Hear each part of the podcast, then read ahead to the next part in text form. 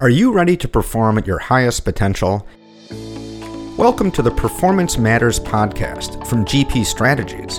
In each episode, we'll interview industry experts, exploring best practices and innovative insights to help you and your organization improve performance. Hello, and welcome to the Performance Matters Podcast. My name is Keith Keating, and I'll be your host for this special episode to celebrate Pride Month and have the honor to be joined by several of my G P Strategies colleagues. But a quick history check before we begin. What is Pride Month? For many years, the month of June has been celebrated around the world as Pride Month, starting originally to commemorate the Stonewall Riots of nineteen sixty-nine, where members of the L G B T Q plus community in New York City, and particularly those of color, fought back against police harassment. The Stonewall Riots really marked the beginning of greater political activism and change, and the truth is that if it wasn't for this event, we may not have many of the freedoms that we have today. Part of that is being able to have a work podcast episode dedicated to our community. It's both an honor and a privilege for us to be able to speak freely today about being a part of the L G B T Q plus community when many around the world still cannot. Today, I'm hosting this episode on behalf of the G P Strategies L G B T Q plus Employee Resource Group, and also as a gay man. I'm joined today by three fantastic colleagues, April Hennessy, Brendan Wilk, and Charlie Larson. Let's do a quick round of introductions. Charlie, I'd like to start with you. Can you take a minute and introduce yourself to our listeners? Thanks, Keith. Hi, my name's Charlie. My pronouns are they, them. I use gender-neutral pronouns and I identify as non-binary. I'm a video project manager at G P Strategies, and I'm also a photographer, and I really like Doctor Who. That's a little fun fact relevant to everything. And building on that fun fact, you are actually one of the driving forces for me understanding more about pronouns and using pronouns in my signature file and on LinkedIn. Do you want to share a little bit about the importance of pronouns? Yeah, so pronouns are the most common way that we refer to ourselves and other people other than using our name. So I like to introduce myself with my pronouns to let people know how to refer to me, and also uh, to let them know that I will respect them, their names, and their pronouns as well. And it creates a nice safe space when you're meeting someone or when you're just starting off a meeting. And like you said, it's about recognizing who you are and how you identify, not how someone else may see you or perceive you. Absolutely. Thanks, Charlie. Brendan, over to you. Hi, everybody. I'm Brendan Wilk. My pronouns are he, him. I'm an operations project manager, uh, G P based out of the Troy, Michigan office. I identify as bisexual. I'm also a musician. I play clarinet, saxophone, and piano, and I also really love video games. Clarinet, saxophone, and piano. Not at the same time, I assume. No, I'm not that talented. But you are very talented, and I can say that as we do work on the same team. And it's a well, thank great, you. great working with you. All right. Thanks, Brendan. April, please share a little bit about yourself for our listeners. Hi, Keith. Thanks for having me. My name is April Hennessy. My pronouns are she, her. I identify as a cisgender woman, and I'm a lesbian. And at G P Strategies, I'm a digital learning specialist, and I work in the innovation team delivering digital learning to clients across the globe, and I love it a lot. And you also have quite a busy life outside of G P. I do. So I'm a mom to three kids. I have two bonus kids and one bio kid. Um, my wife is an archaeologist, so that keeps us pretty busy. And I was recently elected to our school board in the district here in Bloomington. That's like three full-time jobs? It is pretty full, for sure. Well, thank you all for being here today. So as we're celebrating Pride Month, I want to start with understanding, what does pride mean to you? And I think what, what's interesting about what we're going to be talking about today is we all, although we may be in the same community, we all have different points of view and different experiences. And that's really what I hope uh, our listeners can learn today about, is about our unique experiences. So April, I want to start with you. What does pride mean to you? Well, to me, I think it's just about being able to be my most authentic self in all of the spaces in my life. I've definitely had some experiences where I wasn't able to really be my authentic self. And so being able to celebrate Pride and bring my whole self to the table when I'm engaging is is really, really important to me. And it's one of the things I'm really not willing to compromise on anymore. So I'm very out. I'm I'm proud of my family and my life. And so I'm I'm really glad that we have some time to be able to showcase that and really focus on that. Yeah, I love that you you for you, Pride is about your authentic self. I can relate to that a lot. But you, you said that you're not going to deny yourself that anymore. So that says to me that there was maybe a time that you didn't bring your authentic self to work. Yeah, absolutely. I think there have definitely been times, not really at G P Strategies. I've always been very fortunate here, and I feel like I've been able to be my most authentic self always at G P, which is great. But in other jobs and other places, I've definitely felt like I had to sort of be in the closet in certain realms. And it's a really difficult spot to be in when you can't really talk about your family or you can't really talk about, you know, really important pieces of your life. That becomes really complicated really quickly. And I think it's important to have an organization that does stand behind you to create that type of culture so that you can do that and know that that they're going to support you. Absolutely. Charlie, what does Pride mean to you? For me, Pride is all about learning about myself and learning to love myself and being able to say that this is who I am and who I am is beautiful. And I've come a really long way to be able to say that. And I'm proud of myself for making it here in my journey. And we're all at different points in our journeys. And this is where I am. And I'm finally happy.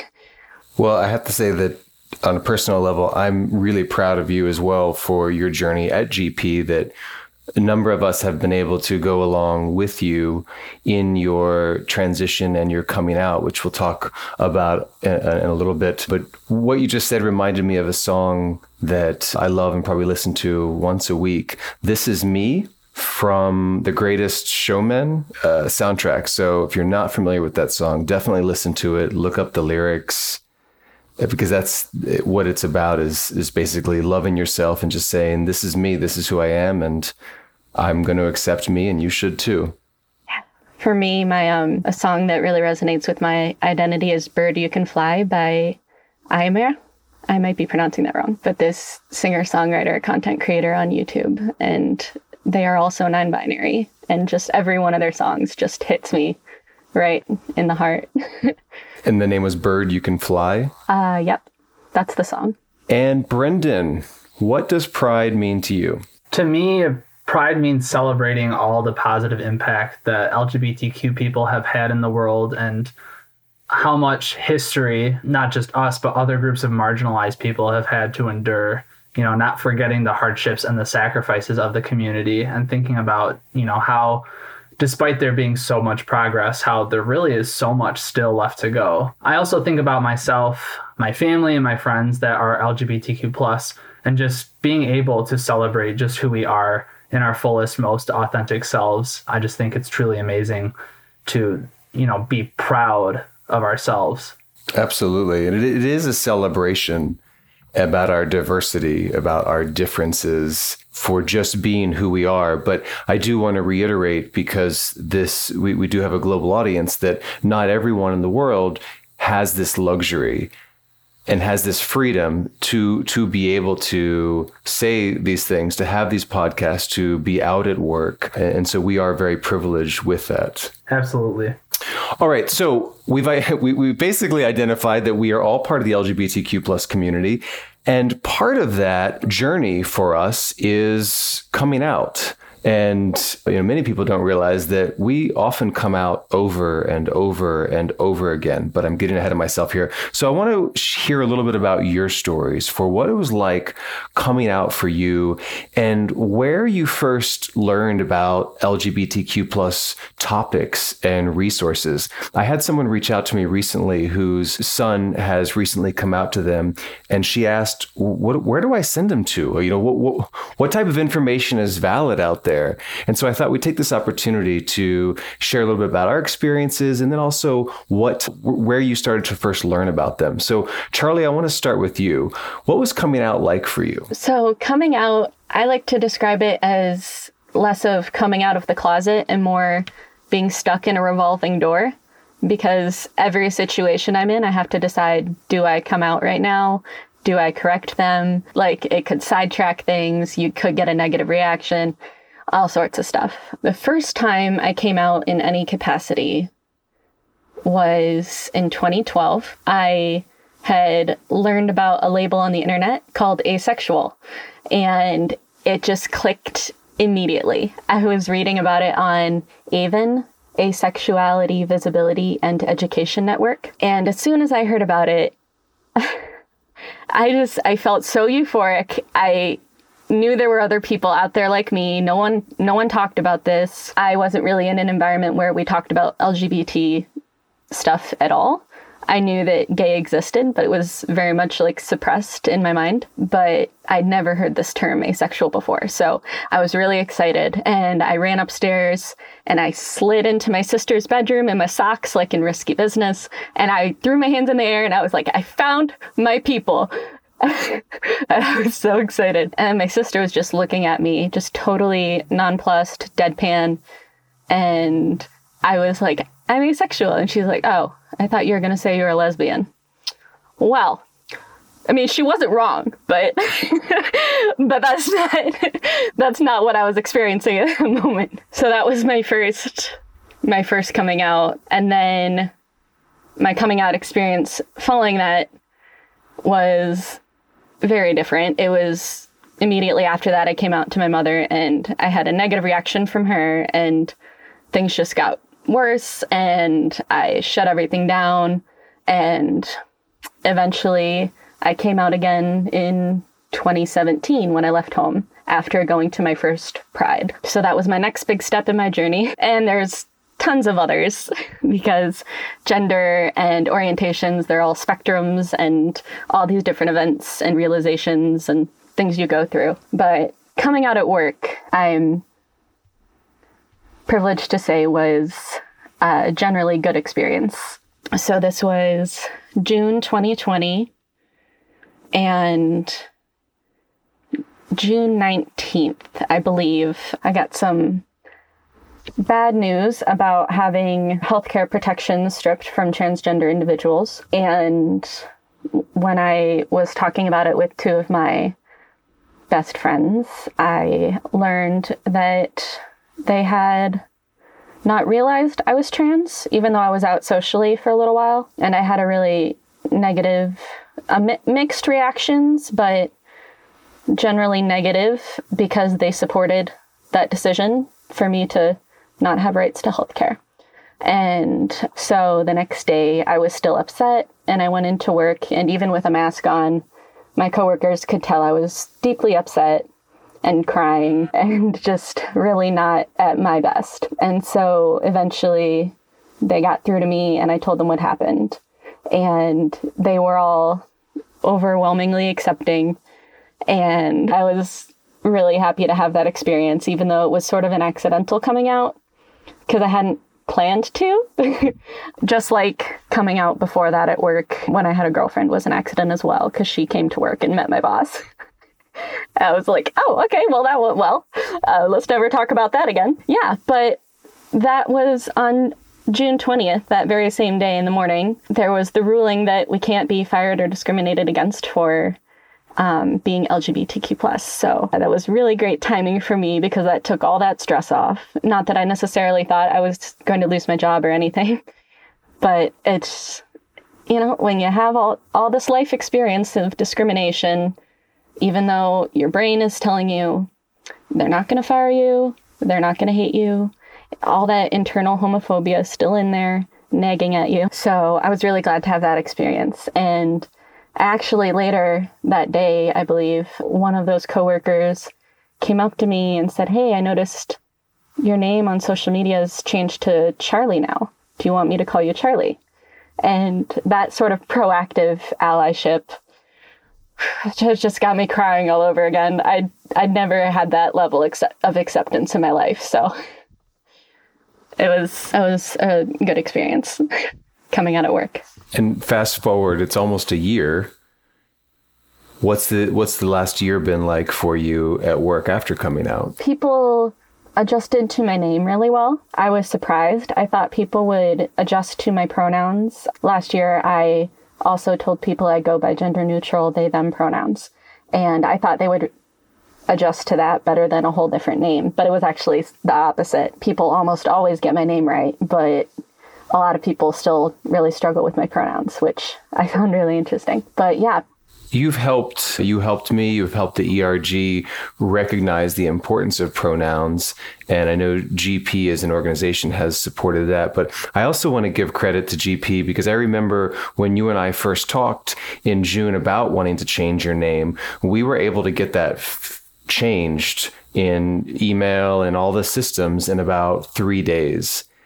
And it, that made me so proud to be a part of an organization that would that was willing to to do that so quickly, because I, I know of a number of organizations that that require a lot of paperwork and red tape to go through to be able to make those changes. Yeah, that was that was absolutely amazing. I was not expecting that at all. And it turned out to be really important to me because I didn't quite realize at first how much being called my correct name was going to affect me until people started calling me Charlie. And then I realized how awful it was before, but I'd just gotten used to it. Yeah, so that was amazing. And I still, of course, it would be ideal to change my name legally. I'm still working through that process. It takes a while. So I'm really glad that G P was able to correct my name as it shows up in email and in Teams. I'm glad that you continue to have a supportive team. Thanks, Charlie, for sharing mm-hmm. your coming out story. April, what was it like for you? Coming out was an interesting thing for me. I, you know, I grew up in a really super religious, sort of fundamentalist home. It was quite the ordeal. I mean, I am sorry to say that unfortunately it was one of those stories that you hear about and it didn't go well, you know? I, and the thing is, like, before I ever even came out, my mom had already sort of started to suspect, I think, just based on some conversations we'd had and, you know, some of my relationships with people made her nervous. There were a variety of other things, but essentially my parents ended up kind of sending me to a conversion camp where I spent sixteen months in high school. I think like December of my sophomore year, and then I got out right before my senior year. And I guess the ironic part is that they basically lock you in this place with a bunch of other females, right? So that's kind of funny, but in effort to like reform you. So there, that's a whole other story. But like the, the purpose, though, is to reform you to be this like upstanding Christian girl so that you can go ahead and get married and be a good Christian wife. Well, you know, I think I'm a good wife, but not in the sense that probably my parents anticipated. So, you know, it didn't work, but it, it did sort of scare, it scared me for a while. And so I didn't come out until after I had graduated from high school and I left home. My parents and I kind of had a falling out, as you might expect.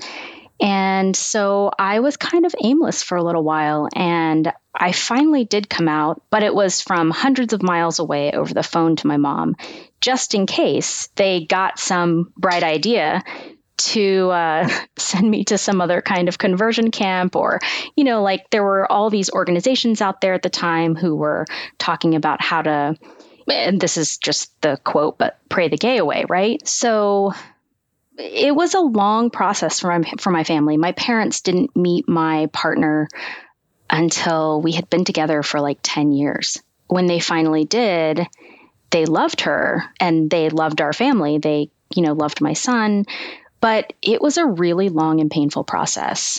I have tried to use my life and my story and my experience to ensure that other people, specifically other kids, other L G B T Q plus kids, know that there are safe spaces for them, to sort of be an ally for them, a resource for them, you know, that's been a really meaningful part of my life, I think, having come from my own roots. I think it says a lot about your character, too, though, that you are able to forgive them or be on the journey to forgiveness to invite them into your life. Yeah, that was a really, really hard thing. And there were definitely some ground rules, you know, for my parents. You know, I, I it just, they needed to understand that if they wanted to have me in their life, then they had to accept my family as it was without any conditions, because I just wasn't willing to put my my partner, but especially my child, in a position where he felt like somehow his family was less than someone else's family. So, yeah, it was a it was a really long process. And uh, took a lot of work on both of our parts, I guess. But I, I'm glad that we were able to get there before my mom passed away. So we had a couple of years together where we sort of began to mend those fences. And I think that was really important and healing for me. And not everybody has that opportunity where the families do come around and you're able to meet somewhere in that, that neutral, hopefully solid ground. Mm-hmm. Yeah, I mean... I do feel fortunate in that way. I wish that perhaps it had happened sooner, we'd had more time, but the fact that it happened and that we got there, I think, is huge. And some people never do. I mean, they they they move through life sort of with their found families and their friends and, and their the families that they make, and sometimes don't ever have that healing point with their families of origin, which, you know, I totally get. And it's uh, it's also a really hard thing, I think. This is a really hard conversation to have because I want to continue. I mean, you just shared that you basically spent sixteen months in a conversion camp, and there's so many questions. There's so much. We could unpack that for a couple of hours. Yeah, for sure. And I feel bad saying, okay, thanks for sharing, next, but I do want to keep the conversation going so we can get as much of a broad topic, at least sort of have those seeds planted for our listeners. So April, thank you for being vulnerable and sharing that. Yeah. Brendan, what was your coming out story like?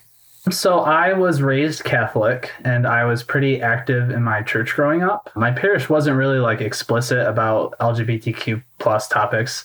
Um, they were always just like danced around, where it wasn't just ever talked about explicitly. But thankfully, I have supportive parents who educated me enough before learning more about L G B T Q history in high school courses and then eventually college. I always knew that I had liked girls. Most painful was my first heartbreak in the ninth grade. But I started questioning my sexuality when I was in high school.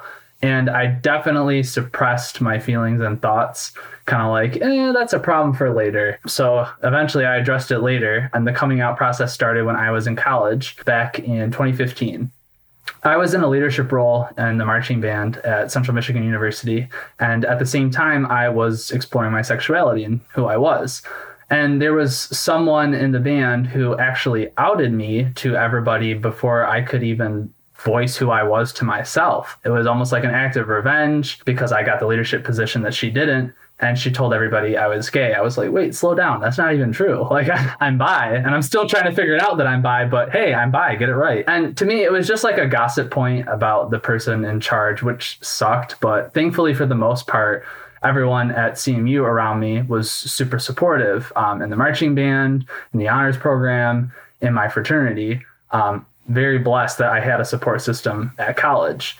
It was that winter break of that same year I came out to my parents and my brother shortly after. And it started off where it was hard, but thankfully all of them came around, and I was always able to be open around them. And, you know, going back to college after that, I was open about my sexuality. So it started to feel a lot more natural talking about it casually. I think a huge factor in that is actually my fiance, who I've been with since November twenty sixteen. She's been a huge part of that journey. When we first started dating, I told her out front I was bi. And since then, she's been my, my biggest cheerleader and the best supporter and ally, and I just can't thank her enough. Eventually, just randomly in the last year, I felt comfortable enough to make the the typical coming out post on Facebook, um, which was for my acquaintances from high school, my hometown, family, friends that I just had never expressed publicly. So that was my first major public coming out, and you know, it went super well, and I'm thankful to have had so much support from my family and friends in the process. Since I'm closer to being fresh out of college,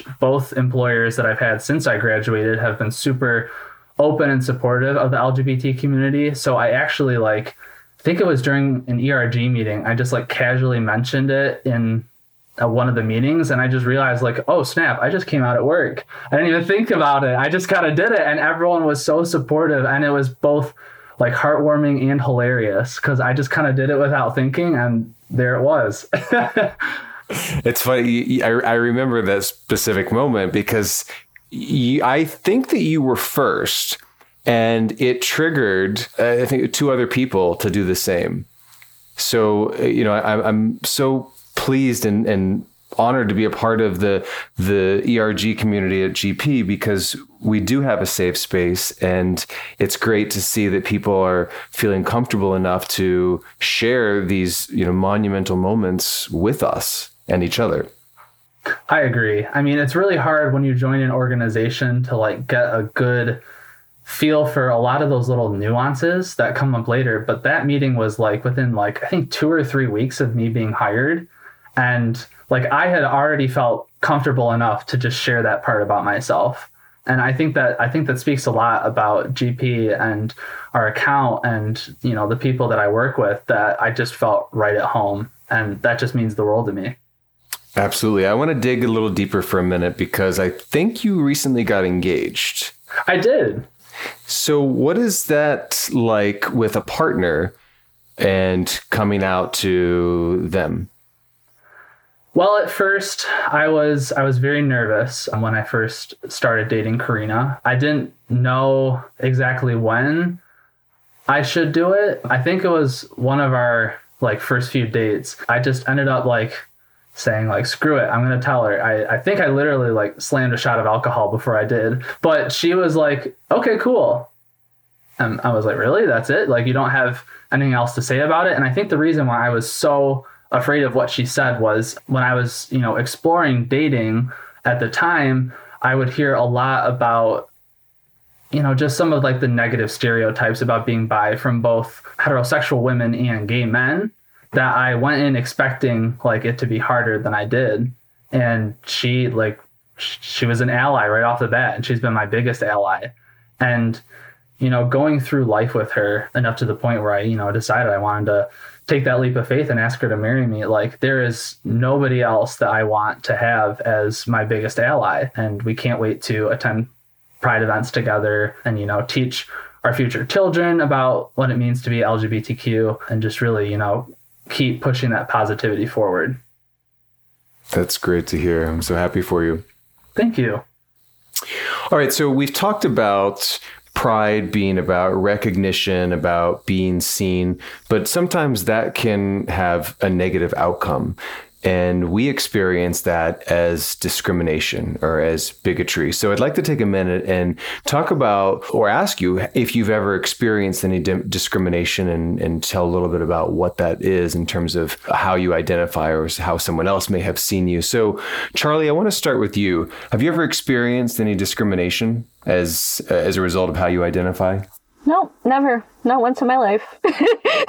Yeah, pretty much every day in any situation you can think of. At home, at work, at parties, on the phone, at the doctor's, going out to, like, if I buy alcohol and I get carded, having my picture not match, and even just going out to bring in the trash cans. I'll sometimes get things yelled at me from passing cars. So. What, and what do they yell, if you don't mind? Slurs. Okay. Yeah, just your, your basic slurs. What does that feel like? Yeah. I don't know. I I mean, it doesn't feel good. And there's a part of me that that is so used to it, but that only makes it worse. And mis- being misgendered specifically is like, death by a thousand cuts is a very apt description. It just eats away at you. Sometimes it will distract you so much that you're kind of out of it for maybe the whole day, depends on the situation. And not only does that eat away at like productivity at work, but it also can be harmful and detrimental to mental health and relationships as well. If someone doesn't respect respect you for who you are, that's just how how are you supposed to have a relationship with that person, you know? How do you manage it? it's sort of a case-by-case basis. If it's like someone in a grocery store just says, excuse me, miss, or something, I I can just let that slide. I don't, I just let it roll off my back. For me, in my situation, a lot of times I can just, that doesn't really get to me. But if it's coming from a family member or a friend, or they're saying they think it's easier if I don't have equal rights, or they're calling me by my dead name, which is a term used by the trans community and others to refer to a former name before transitioning. So I'll have people calling me by my dead name, even after I ask them not to, or I come out to them. So in some situations, if someone uses the wrong pronoun for me, I will correct them. And I've gotten better at that. For the first eight months or so, I didn't really correct people. I was always too nervous about it, about how they would react, if they would be mad at me, or if they would go on a rant about how they think it's wrong that I use singular they, them pronouns, or that it's wrong that transgender people exist, things like that. There there are any number of reactions, and I've I've had pretty much all of them. But some people I can still maintain relationships with on some level, and some people I've gone no contact with, like several of my family members. I don't talk to anyone in my nuclear family. So my closest traditional family members, I don't talk to any of them at all. My grandparents and my aunts and uncles and cousins, they're all super supportive. But for me, my family, my family is my found family. So for me, family is who you choose and who chooses you back. So that's really where I am at the end of the day, is do I need to have a relationship with this person? Do I want to? Is this healthy? And then for issues of misgendering or hate, is it a passing car, a person in a grocery store, just, you know, they're going to be gone in a minute? Or is this something where I want to bring it up? And is it safe to bring it up? Because you have to put your own safety and well-being first. I really like your point about family is who you choose. We we do get to choose our family. And most, and a lot of L G B T Q plus and people who identify do have to choose a new family and find the new family, because many are ostracized or leave their family for lack of support or discrimination, like what you're talking about. And family is who we choose. Thanks, Charlie. April, have you ever experienced discrimination? Yeah, sure. I mean, a lot of the things that Charlie said. Well, I, now, as soon as I asked you that question, I'm like, well, yes, I just spent sixteen months in a camp. So yeah, maybe.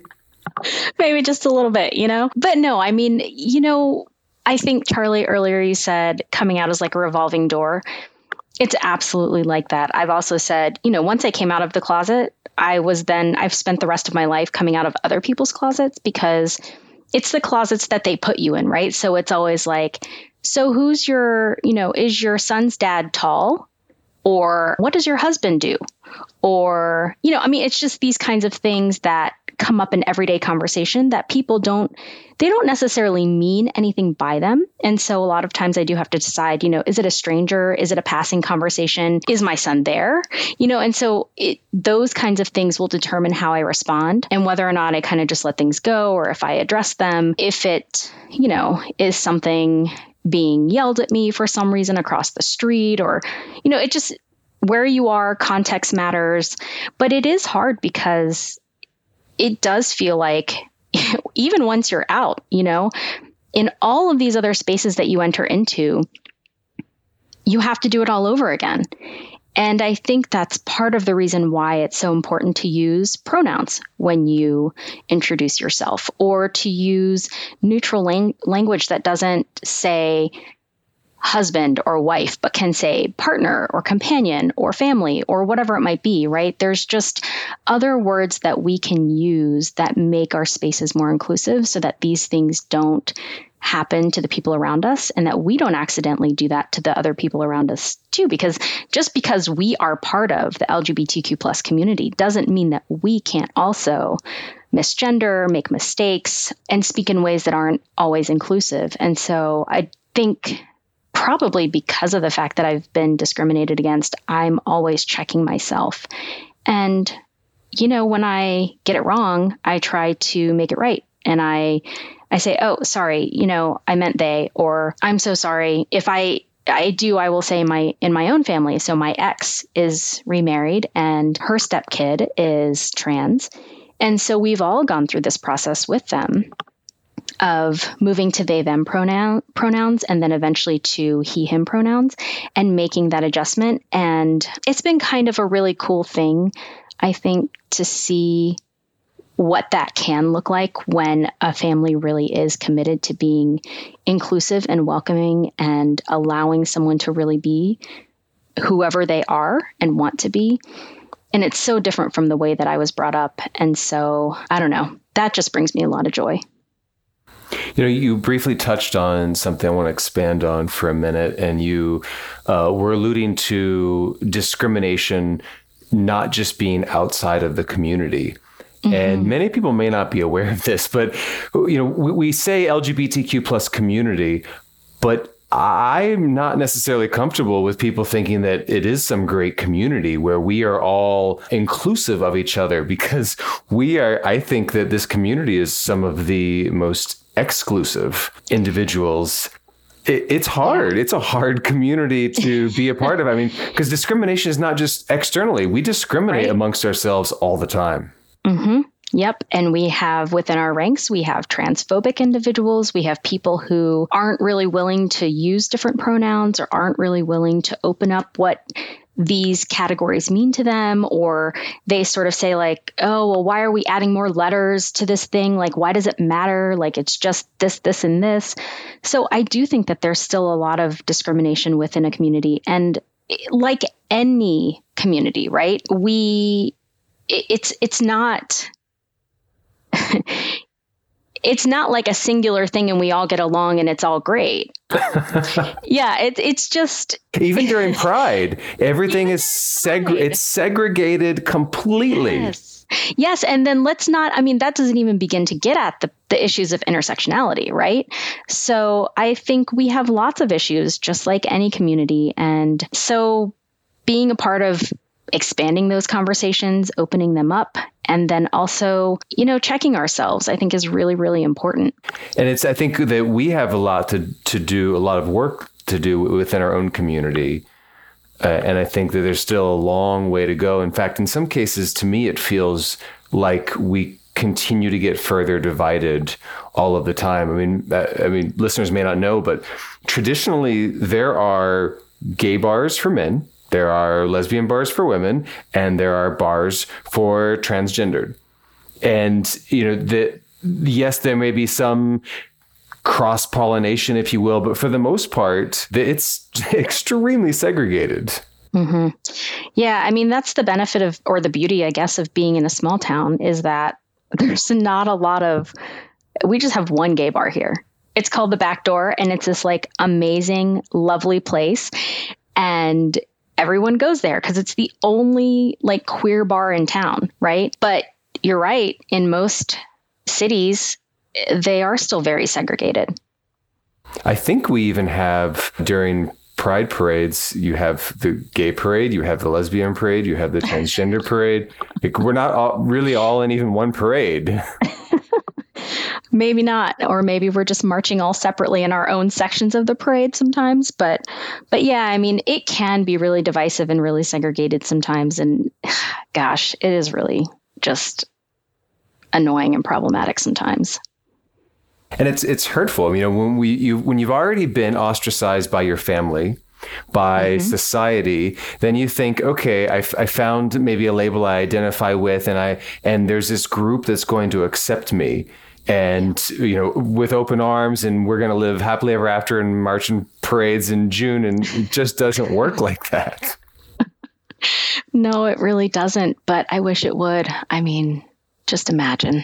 But yeah, we've got work to do for sure. Brendan, what is the L G B T Q event that impacted you the most? I'd say for me, the event that impacted me the most was the Pulse nightclub shooting in Orlando in twenty sixteen. It affected me deeply a lot because it was shortly after I came out to my parents, and I had just started to become more comfortable dating men alongside women. It definitely scared me because, one, that could have happened at any club in the country. I mean, knowing America's infuriating history with mass shootings, but for also a targeted attack like that against the L G B T Q community, it just, it hit me a little bit harder. And same with the Hispanic community, so many victims being Hispanic and just seeing so many victims of various ages. It just, it stung me so bad, and it still stings when I think about how horrific it truly was. Yeah, it. Um, I lost four friends in the shooting. I, I used to dance there, actually. So it was uh, also hit home for me as well. I'm so sorry. My condolences. Charlie, how about you? What uh, what L G B T Q plus event impacted you the most? For me, it would have to be uh, the first Pride I went to in twenty seventeen. That really, I think the best comparison I can make is like when I first got my first pair of glasses and I could see leaves in the trees for the first time in my life. And I was just like, my whole worldview changed. I was like, you can see leaves? What? I've been missing out on leaves this whole time?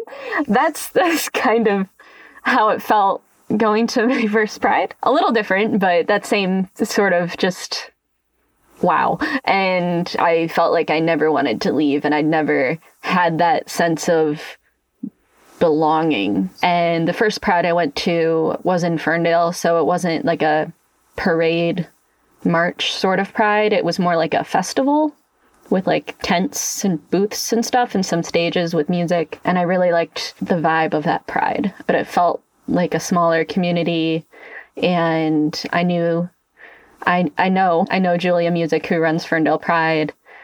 And so I had a personal, personal connection as well. And I got to see other people who were like me, except for they were out and they were happy, at least in that space. Everyone, you know, was, was out and happy and wearing all the colors and whatever they felt most comfortable in, which was quite varied. You, you can wear whatever you want to Pride, and having all these booths with different terms I'd never heard of and information and people who were there to be welcoming and to provide information and resources and to be that, you know, that person you can walk up to and say, hey, I think this might be me, or can you tell me more about this?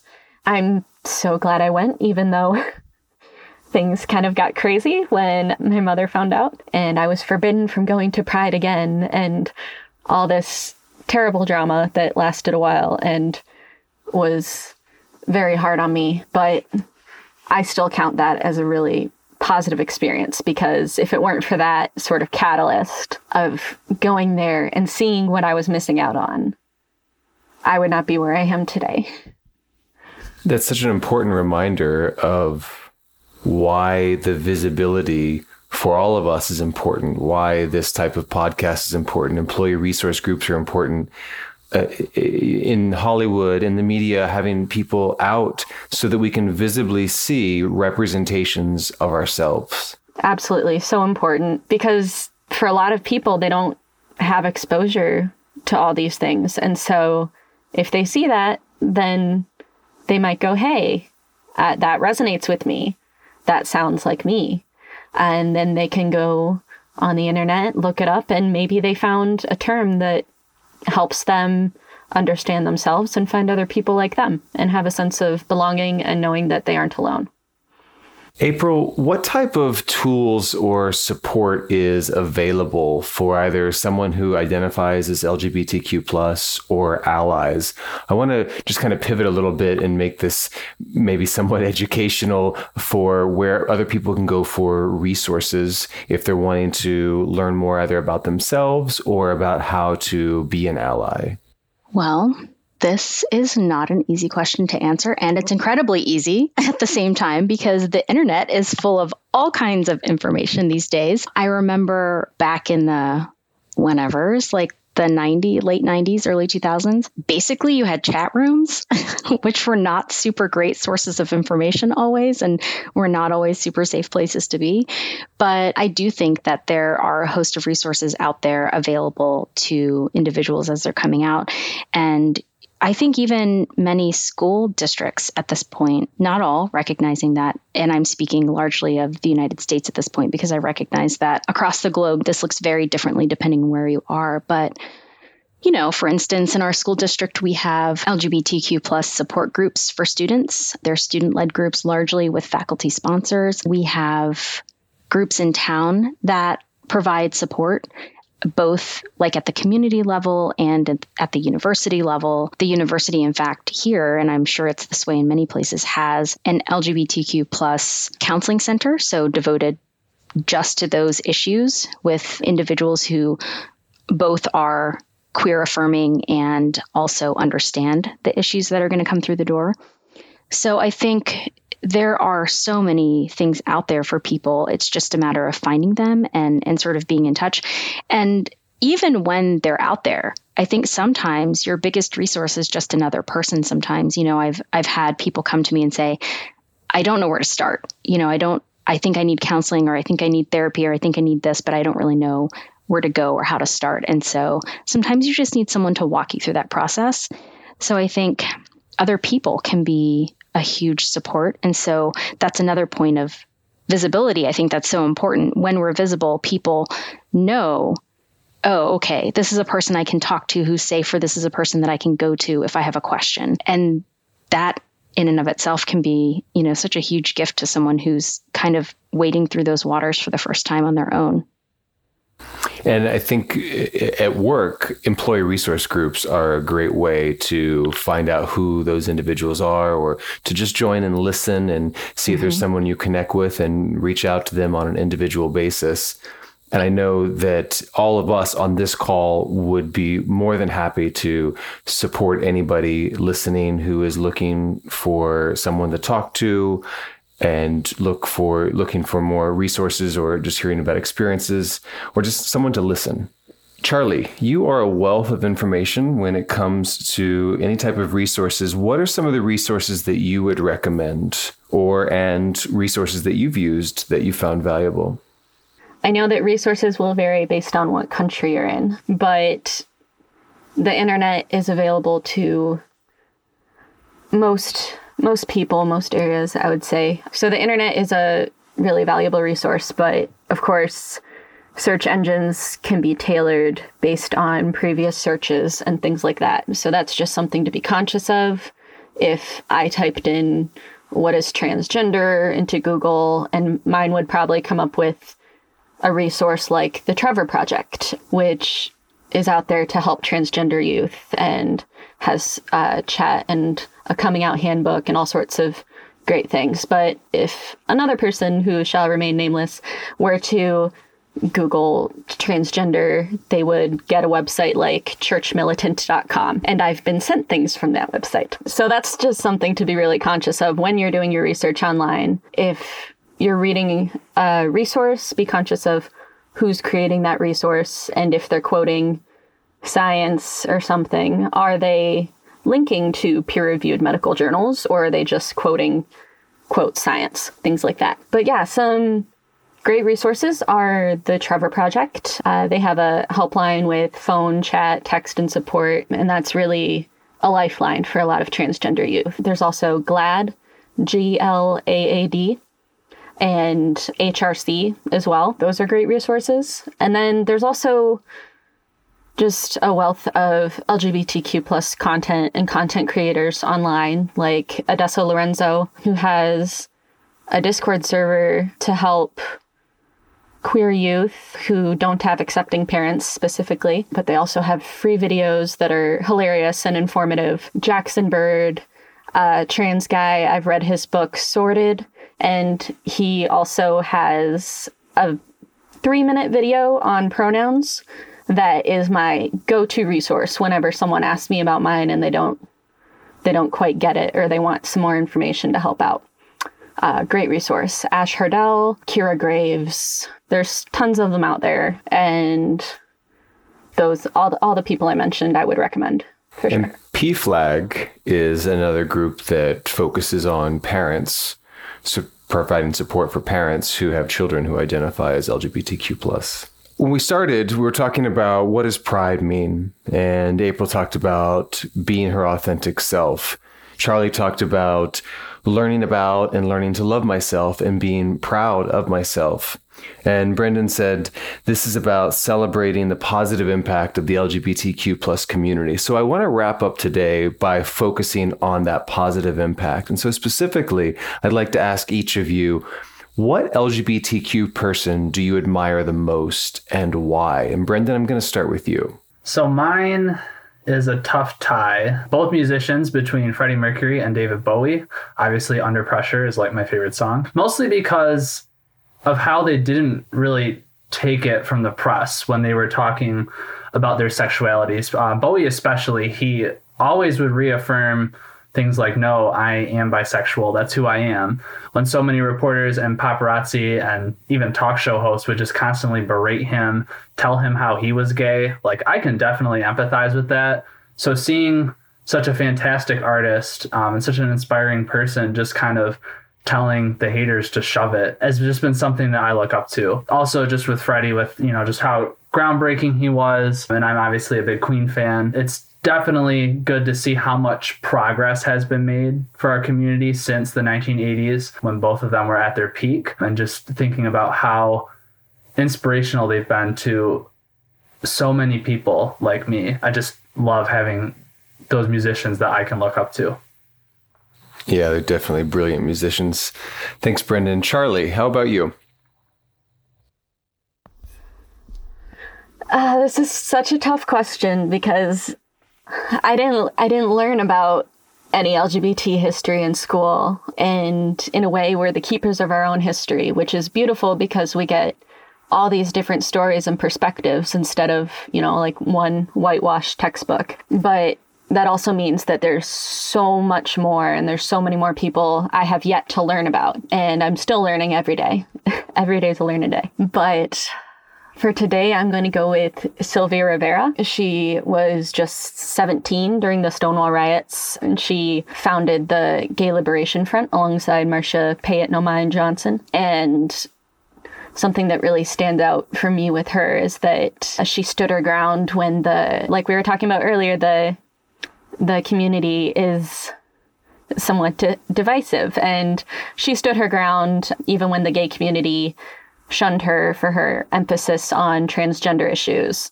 And she's worked tirelessly for a more inclusive and intersectional approach to L G B T Q plus activism. But there's there's so many other people I look forward to learning more about, like Lucy Hicks Anderson, for example, Black trans woman and early advocate for marriage equality. And I'm really excited to continue to learn about what I would consider my history, because I I feel that the community, the L G B T Q plus community is, is is my family. So I'm sort of learning about that every day. But you're right. We don't learn about this in school. I don't remember ever. There, I mean, there certainly wasn't a class. Maybe, maybe in college now there there is a class, but in undergraduate, there was no education on the history or the activists or visible people that we might recognize and celebrate. Yeah. I mean, they are, in the U S at least, they are starting to teach about L G B T Q plus issues and identities in some schools. So I think we're on the right track there, but there's still so much work to do, not just in the education system, but with legislation as well, like supporting the Equality Act. And you can contact H R C and A C L U to help support that and protect trans kids, as well as several other minority groups included in the Equality Act. Thank you, Charlie. April, what L G B T Q plus person do you most admire? You know, it, it's not, I mean, I could list names and we could talk about individuals, and I think there are so many people for sure. But I also just, I think, and I, I mean, it's in one way of measuring progress, right? But looking at so many of our, our kids today and this particular generation of kids that I see growing up at this moment, I'm just sort of in awe of them. And I know that in many ways we and so many others before us have paved the way for them. But they're just sort of unwilling to back down. You know, I see these L G B T Q plus kids who are out there advocating for their rights, for others' rights. I see them sort of educating people, living their lives without any sort of hesitation or regret. And I mean, so much of the credit, I think, goes to some of their parents as well, who who have enabled that and facilitated that in ways that many of us didn't have. So, but yeah, I think, you know, and it, part of it is like working with kids in the school district and having been a teacher, I see so many of them up close and personal. And I think I'm just really, I'm, I'm their biggest fans, honestly, like watching them come to school every day and not really, they just don't, they don't care in some ways. Like, and even when they do, and even when it's hard, they're resilient and they persist. And I think it's so cool to see. And I think it's a measure of our progress as a community that we do have kids who are coming out as trans at earlier ages, who are coming out as lesbian or gay or bisexual or pansexual or or asexual or whatever it is at earlier ages now than ever before. I think because even though we have a long way to go, we've come a long way too. And I think going back to your original point about pride being the authentic self, that's what I love about seeing younger generations truly being their authentic selves. And it it's it, it's so heartwarming. At the same time, I personally get a little envious, especially when I see the parents and mm-hmm. all of their support. And I think, what what could I have been like if I had that support? How would my life be different? Yeah. I mean, I think those things too. And, and it's hard not to think that and to wonder, but you know, I'm, I'm so glad that we are where we are. And I'm really just, I can't wait to see where we are again in another hundred years. Although I guess I'll be seeing it from my grave, but you know, who knows, you may be uploaded to some cloud somewhere. Who knows? All right. With that, thank you so much, April, Brendan, Charlie, for joining us today and sharing about you and your experience. I know there's a lot of vulnerability that comes along with this type of discussion, and I personally appreciated it. I, I've learned from you today, and I know that our listeners will too. And thank you to our listeners for taking the time to listen. The simple act of listening to us today demonstrates the meaning of Pride Month. You're acknowledging our existence, you're recognizing us, and you're helping us be seen and be heard. So please take a moment and celebrate either yourself or someone else this month. And thank you and happy Pride Month to all. The Performance Matters podcast is brought to you by G P Strategies. Together, we can create a world where business excellence makes possibilities achievable. You can subscribe to the show anywhere you get podcasts and listen on our website at g p strategies dot com slash podcasts.